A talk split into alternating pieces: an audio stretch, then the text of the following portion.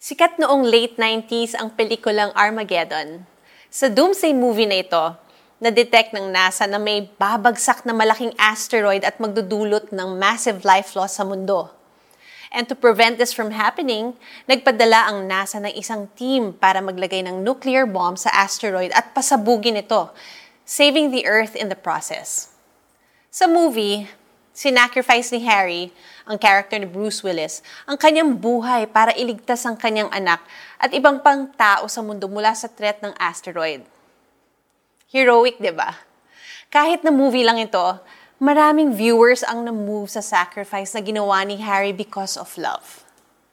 Sa Bible, mababasa natin ang kwento ng greatest sacrifice ng dahil din sa pag-ibig Jesus died on the cross to save mankind from a bigger threat. Eternal death dahil sa kasalanan.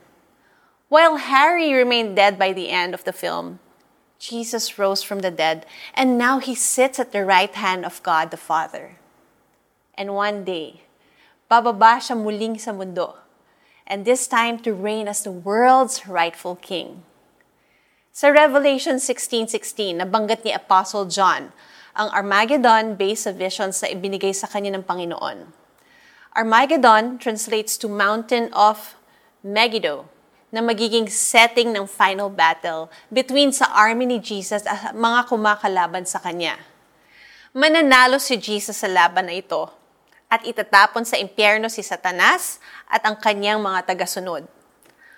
Walang nakakaalam kung kailan ito mangyayari, only the Father knows. But Revelation gives us a glimpse of what will happen in the end times. At kung aaralin natin mabuti ang Bible, we will understand that the Lord's actions which will lead to this event are a result of His love for us. Whether mangyari ang Battle of Armageddon in our lifetime or 100 years from now, one thing's for sure. Jesus will emerge our victorious King at mananatili tayong tapat sa Kanya. Let us pray. Truly, you will be victorious in the end, Lord Jesus.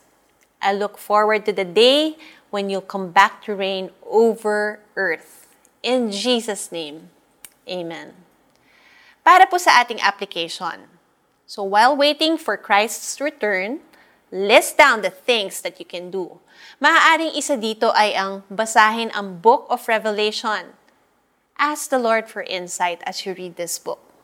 Makakatulong din na magbasa ng iba't ibang commentary tungkol sa Book of Revelation to help you understand this last book of the Bible. At ang mga hari ay tinipon ng mga espiritu sa lugar na tinatawag na Armageddon sa wikang Hebreo. Pahayag 16.16 Ito po si Karen Atendido. Remember that we are all victors in Christ.